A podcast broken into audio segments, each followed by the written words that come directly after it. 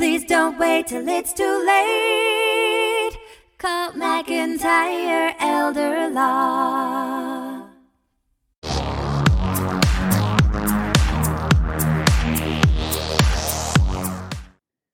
Hi, I'm Greg McIntyre here with my law partner, Britton S. Begley, for the Elder Law Report. And we're going to talk about something that is complicated, often mismanaged, overlooked, but extremely important probate and misunderstood. Probate and, and trust administration. Britton, I hear all the time folks come to me and they say, you know what, Greg?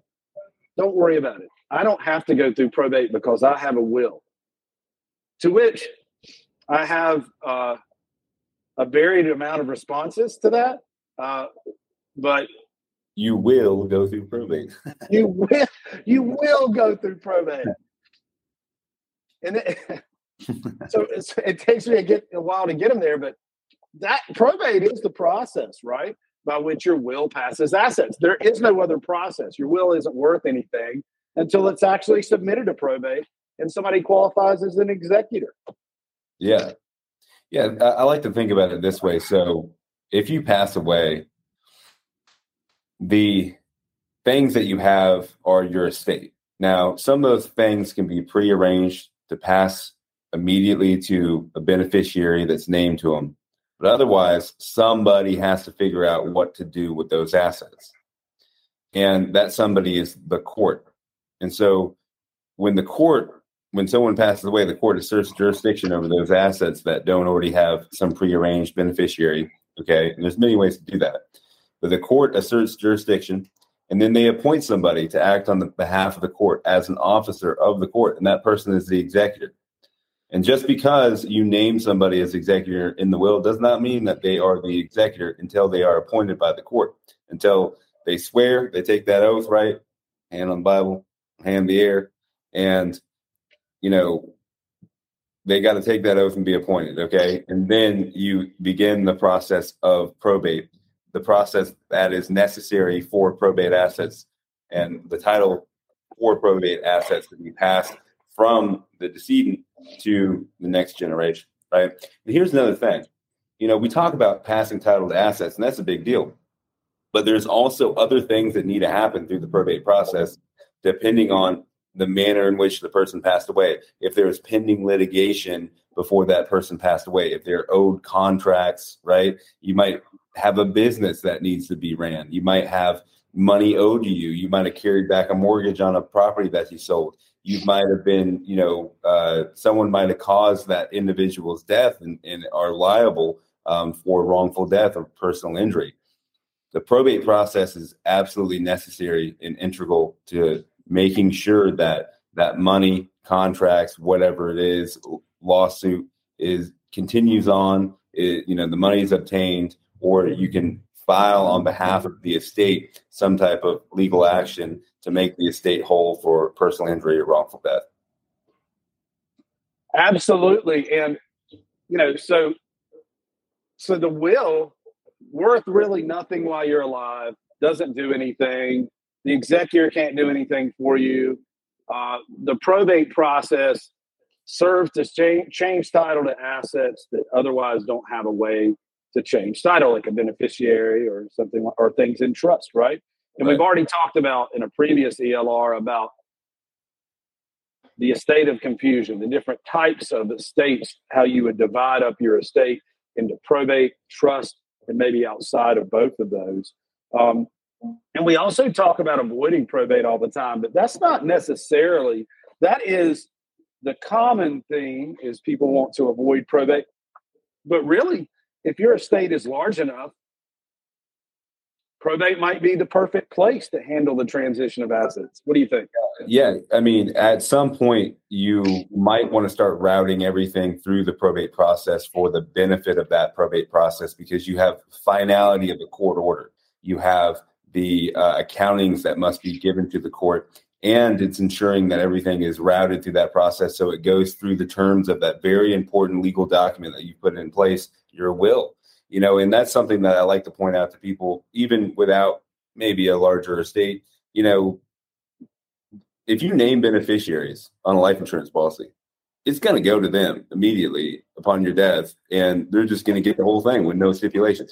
If I leave, you know, a five hundred thousand dollar life insurance policy behind, someone's going to get $500,000 and I can't set any type of stipulations on that. I can't control what happens with that money. I can't ensure that money goes to a certain benefit. I can't ensure that money is used for education, maintenance, support of that. So you can put you can put trust like a trust in wills, right?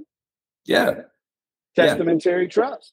Yeah. So, you know, I might have a life insurance policy that I want to leave to my oldest child, right? And if I pass away, I don't want that child, eh, you know, to get that at 18 or t- even 21 and just blow that money. Maybe I want that money to be routed through that important legal document that I put in place that can set stipulations.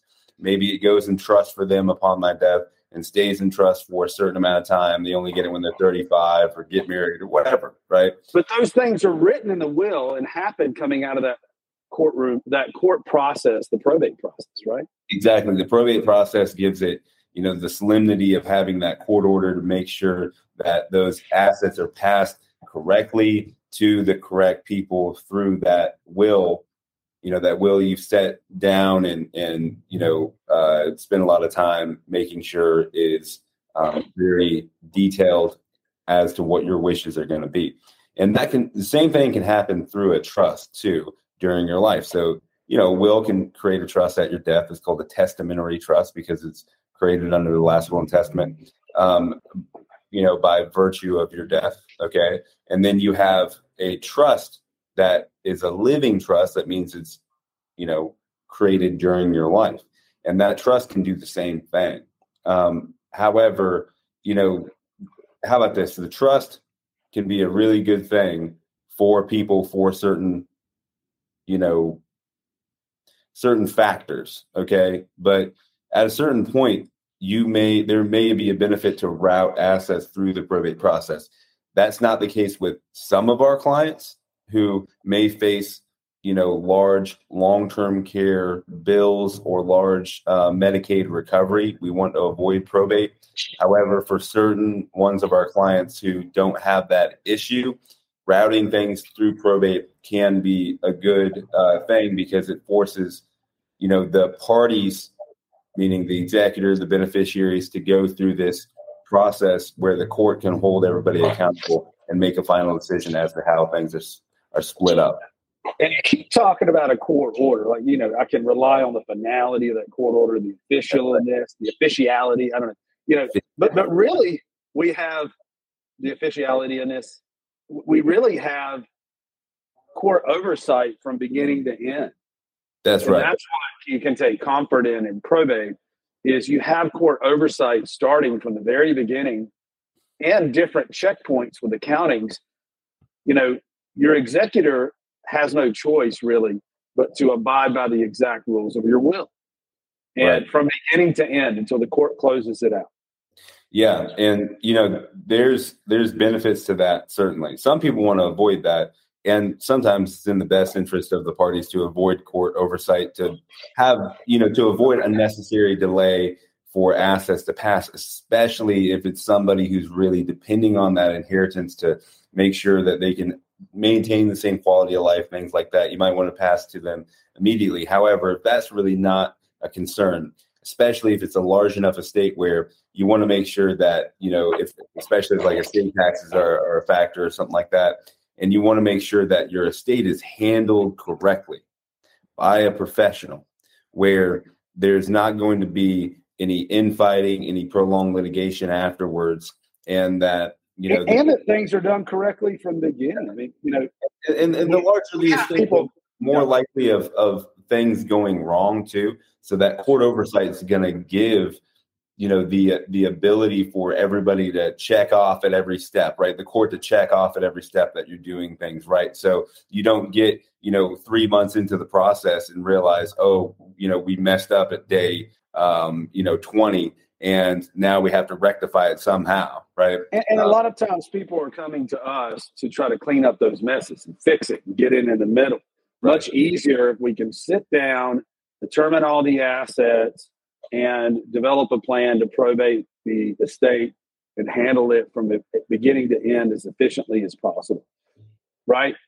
Right. So, so, so that's probate. I'll tell you what. I think the next week we should separate out trust administration um, into its own show, and that's what we'll do. Um, Yeah. pro- probate in itself can be a beast. It can, uh, you know, it, it's very meticulous as far as things that have to be done in a certain order. The timing of things is very important. Um, and it's also somewhere where if you don't know what you're doing, you can get in a lot of trouble. Um, and what I mean is, if you're not filing certain things in the right order at the right time, you will get a visit from a sheriff serving you with a show cause motion to do whatever the court needed you to do. Um, Yeah. yeah, and and that's and that's not a fun situation to be in. Yeah, and you know we we um we talk a lot about you know avoiding court oversight and things like that, and then it's funny because you see some people trying to recreate the desire to have an oversight, have a very solemn process that must be gone through whenever they pass away to make sure that things are split correctly, and they and they try to kind of go you know through all these steps to make sure there's you know, uh, multiple uh, trustees or beneficiaries can have this right to, you know, see an accounting or something like that. And at the end of the day, it's like, well, you might as well just have it all routed through probate anyway, you know. And really, at a certain point, there it, could be in the best interest of the estate and the heirs to go ahead and have it routed through probate and rely on the will rather than trying to have as an overall goal avoidance of probate you know that doesn't apply to everybody i think you have to be at a certain asset level for that to really be the case but it can certainly be helpful at that high asset threshold I do, I do not disagree. And, uh, you know, let's talk a little bit more about trust planning and trust administration specifically next week on the Elder Law Report. Brenton, I- appreciate you being with me today on this great episode of the Elder Law Report. And uh, I look forward to having a good Friday, TGIF. Okay. See you next week.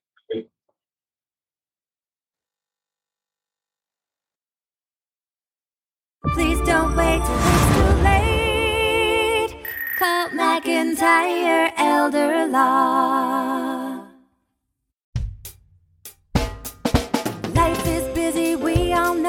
We put off planning till things get slow. Tomorrow's never promised today. Don't get too busy and let it all slip away. Please don't wait till it's too late. Call McIntyre Elder Law.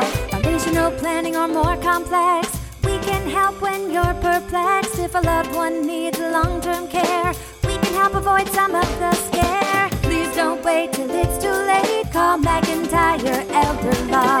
Estate planning benefits and even probate. We take the planning piece off your plate. If you or your spouse were in the military, we can help with benefits for your family. Please don't wait till it's too late. Call McIntyre Elder Law. Please don't wait till it's too late. Call McIntyre Elder Law.